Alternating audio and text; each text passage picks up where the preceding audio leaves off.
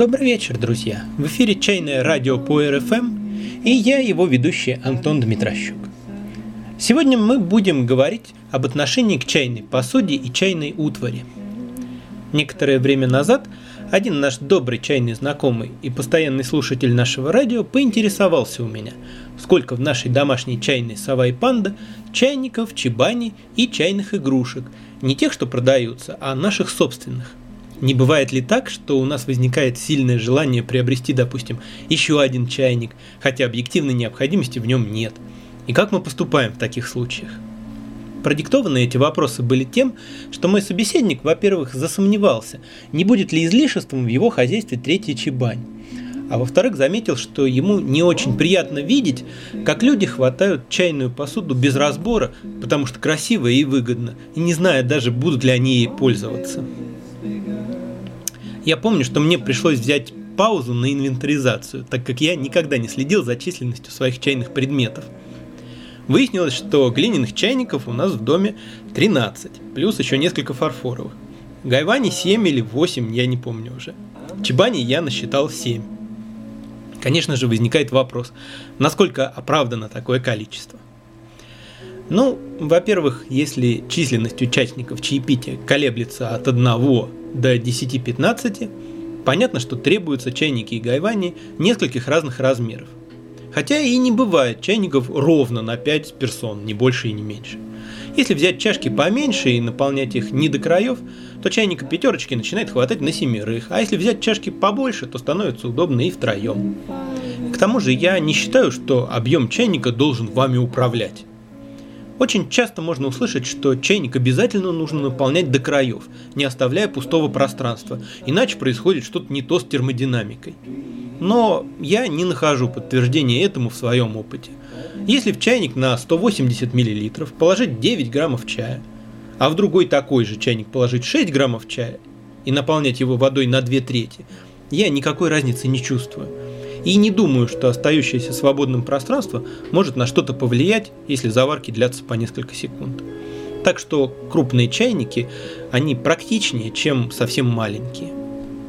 Во-вторых, часть наших чайников, те, что средних размеров, по 120-150 мл, имеют специализацию.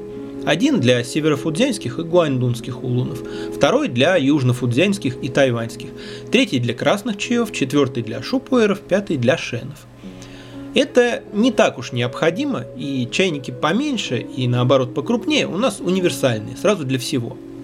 Но профилирование на самом деле имеет свои преимущества. Во-первых, вкус предыдущего чая не влияет отрицательно на последующие. Во-вторых, для разных видов чая действительно предпочтительны чайники с несколько разными характеристиками. В-третьих, такое разделение – это еще одна точка приложения внимания, а значит и развития культуры – Такая же, как, например, переодевание к обеду и к ужину полтора века назад. Понятно, что чем больше чайников у человека, тем меньше в работе находится каждый из них. Но у нас работа достается всем. И не стоит забывать, что срок жизни чайника может превосходить человеческую жизнь во много раз. Это для нас год вынужденного безделия тянется мучительно долго, а в жизни чайника это может быть всего лишь короткий миг отдыха. Хотя, конечно, когда люди покупают чайник, чтобы пользоваться им по особым случаям пару раз в год, это грустно. Ну, с чебанями же все еще проще. Тоже нужны разные размеры. И кроме того, покупаешь все более удобные и красивые, а старые еще слишком хороши, чтобы выбросить, и слишком любимы, чтобы продать с уценкой, да даже и без уценки. Вот они и уходят отдыхать. И это не так уж плохо. Чебаням, особенно тем, что с тонкой бамбуковой решеткой, не стоит слишком перерабатывать и изнашиваться. Временами они меняются на рабочем столе, чтобы не скучали. К тому же я люблю подбирать каждому чаю посуду, которая подчеркивает его характер. Не всегда, конечно, но довольно часто. Бывает, что мы пьем подряд 3, 4, 5 чаев, и на протяжении чаепития посуда, как и музыка, меняется несколько раз. А по его окончании все это приходится еще целый час мыть. Ну, явное излишество, конечно. Но мне приятно, например, брать для нежного зеленого чая прозрачные чашки из костяного фарфора, а для старого шена увесистую глину с толстой многослойной глазурью а иногда наоборот, создавая контраст. Это никак не влияет на вкус и аромат чая, зато влияет на общее впечатление от чаепития. Ведь хорошее чаепитие удовлетворяет не только гастрономические, но и эстетические потребности. Конечно, красота не спасет положение, если чай плохо и дурно приготовлен, невкусен и пуст. Но это не значит, что забота о красоте бессмысленна. Вопрос в балансе и пропорции. А еще более важный вопрос в искренности и соответствии текущему моменту. В привычных и знакомых с детства делах мы успешно решаем эти вопросы автоматически. Ну, например, у большинства девушек есть хотя бы одно вечернее платье, но никто не ходит в них дома каждый день.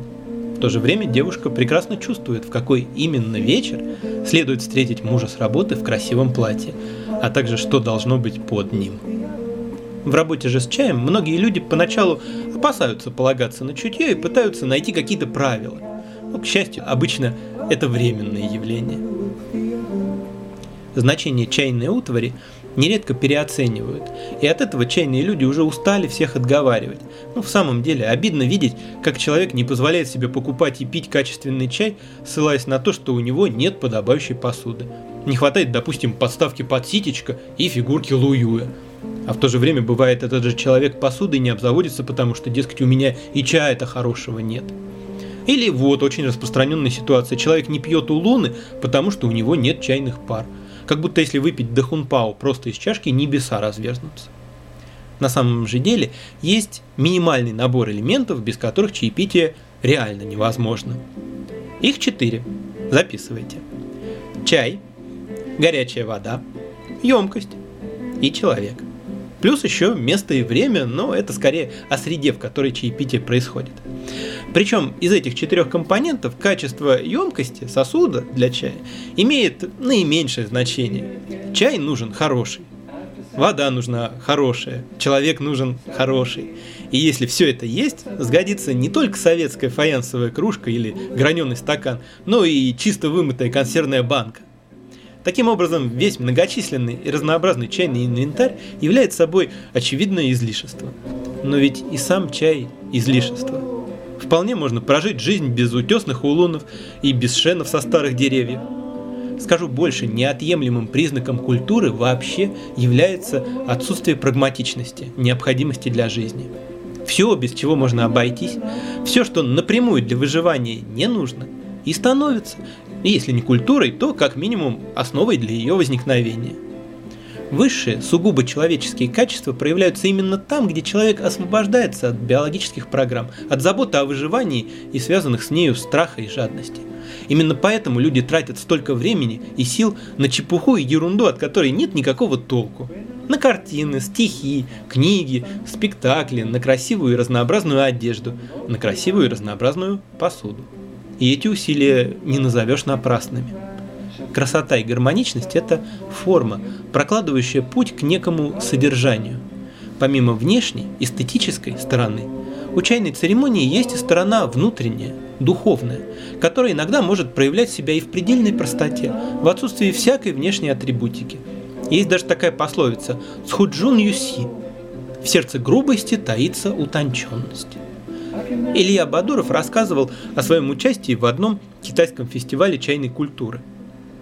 Чайные мастера на этом празднике сами должны были позаботиться о дизайне своих рабочих мест. И в основном все старались, конечно, сделать что-то красивое. А Илья притащил старый обшарпанный стол без ножек, который нашел на стройке где-то неподалеку, и выдрузил его на четыре кирпича. И были гости, которые очень высоко это оценили. Дескать, надо же, Лаовай, а как глубоко все понимает. Но такие жесты, конечно, не предназначены к копированию. Они красивы своей искренностью и вдохновенностью, они неповторимы. И несложность, и непростоту не стоит возводить на пьедестал и устраивать из нее культ.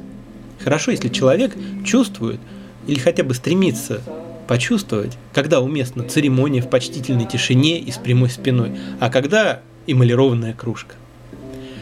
То есть выбор посуды и обращение с ней – это поле не только для личного творчества, но и для наблюдения за собой, своими побуждениями, для более близкого знакомства с собой и своими отношениями с миром.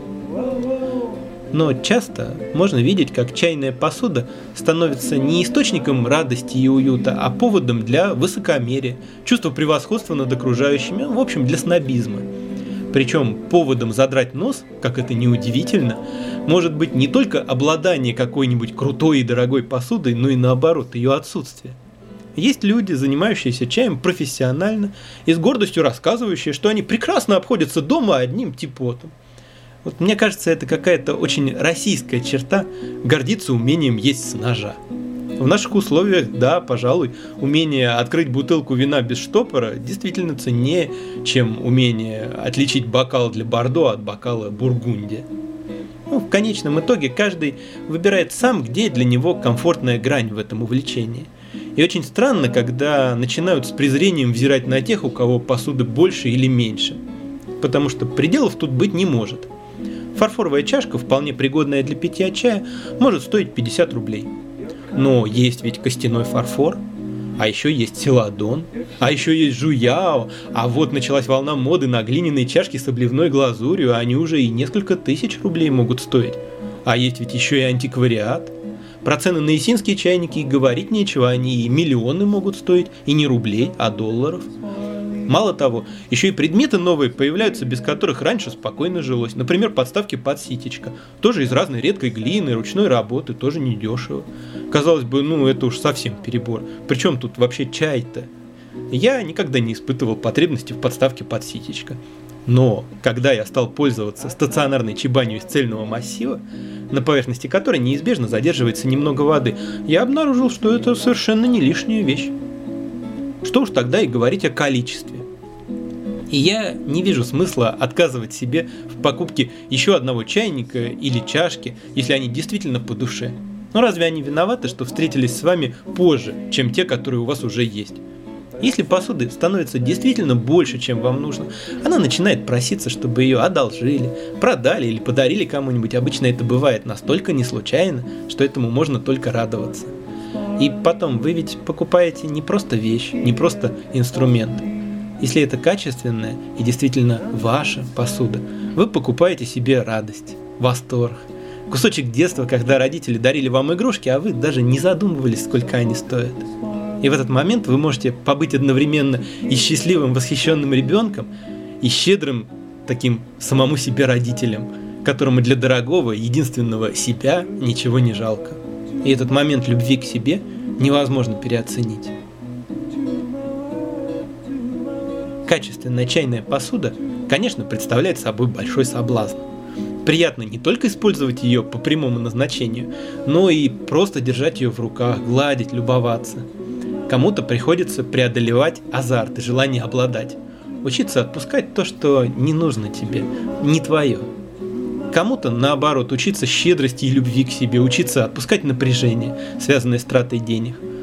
И то, и другое – это определенная внутренняя работа, направленная на то, чтобы позволить происходящему течь так, как будет красиво. И вмешиваться, управлять и контролировать лишь ради создания еще большей красоты. В чайных людях часто можно встретить очень подкупающую черту – стремление принимать решения – исходя не из личных интересов и не из каких-то правил, а из чувства, в чем больше гармонии. И умение ждать и прислушиваться, пока такое чувство не появится. Современные люди не всегда учитывают эту возможность. Ждать и слушать. Поэтому им так часто приходится выбирать меньше из двух зол. Чайную посуду стоит поблагодарить уже за одно то, что она дает возможность отказаться от такого выбора и повременить. Ведь редко бывает так, что чайник или чашка нужны срочно, в сей момент, вот позарез. И надо во что бы то ни стало выбрать из того, что есть. Ну, у нас, во всяком случае, посуду очень редко покупают так, и слава богу.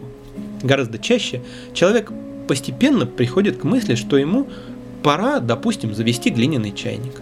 Он начинает поглядывать на чайники с интересом.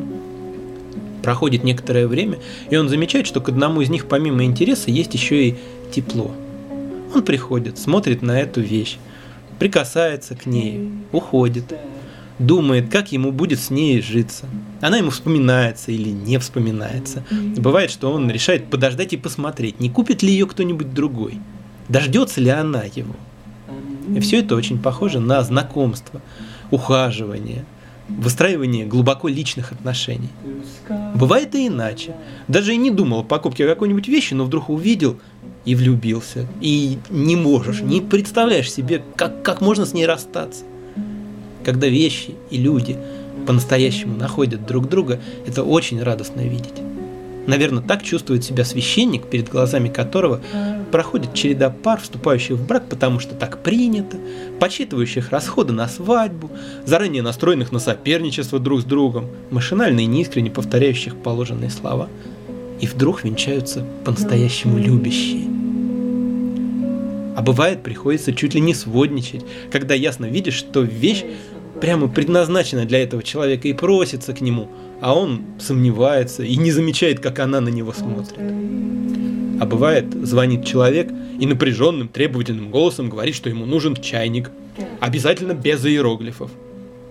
И не знаешь даже, что и как сказать. О вкусах не спорят, и клиент имеет право на любые желания.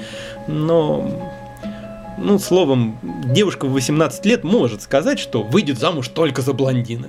Но это говорит не о ее вкусах, а только о том, что она имеет пока очень слабое представление о любви и о браке. И что ни один блондин на свете сейчас счастье ей не принесет. А бывает, посуда и чай прячутся от некоторых людей. Вот не можешь найти и все тут, пока человек не уйдет. И в тысячу раз все это вернее для особого вида чайной утвари. Для того, что в России принято называть чайными игрушками или фигурками. Хотя по-китайски это звучит как часянь, чайные божества, чайные бессмертные. Вот то, что мы даже не беремся продавать. Очень хочется, чтобы дружба с ними была чем-то очень личным, интимным, у меня просто рука не поднимается привести десяток и поставить с ценниками на пол. Не решаюсь поучаствовать в чужом таинстве. Тем более, что очень многие современные игрушки выглядят бездушными изделиями, а так быть не должно. Но, к счастью, есть и исключения. Хотя, чем больше работаешь с живыми вещами, тем яснее понимаешь, что наполняем их жизнью мы сами – а еще лучше сказать, что и нас, и их наполняет одна и та же жизнь. Окружить себя фантазиями очень легко. Конечно, надо сохранять хоть небольшую толику трезвости. И все же для меня лучше даже не приближаться к той грани, за которой трезвость переходит в цинизм. Когда мы относимся к вещам как к чему-то живому и имеющему чувство и волю, это возвышает нас. Это питает душу и одновременно дарит нам мгновение детства, в котором можно всерьез дружить с плюшевым медвежонком. Ну или с глиняным чайником. Это делает нас и наш мир больше, светлее и волшебнее. В противоположность тому, что происходит, когда с людьми обращаются как с вещами и интересуются лишь тем, хорошо ли они служат и насколько могут быть полезны. На этом все на сегодня. А напоследок вот вам замечательная сказка Петра Бормера в исполнении Надежды Полозовой про вещи и про ценности. И удивительная песня Ирины Богушевской «Нежные вещи».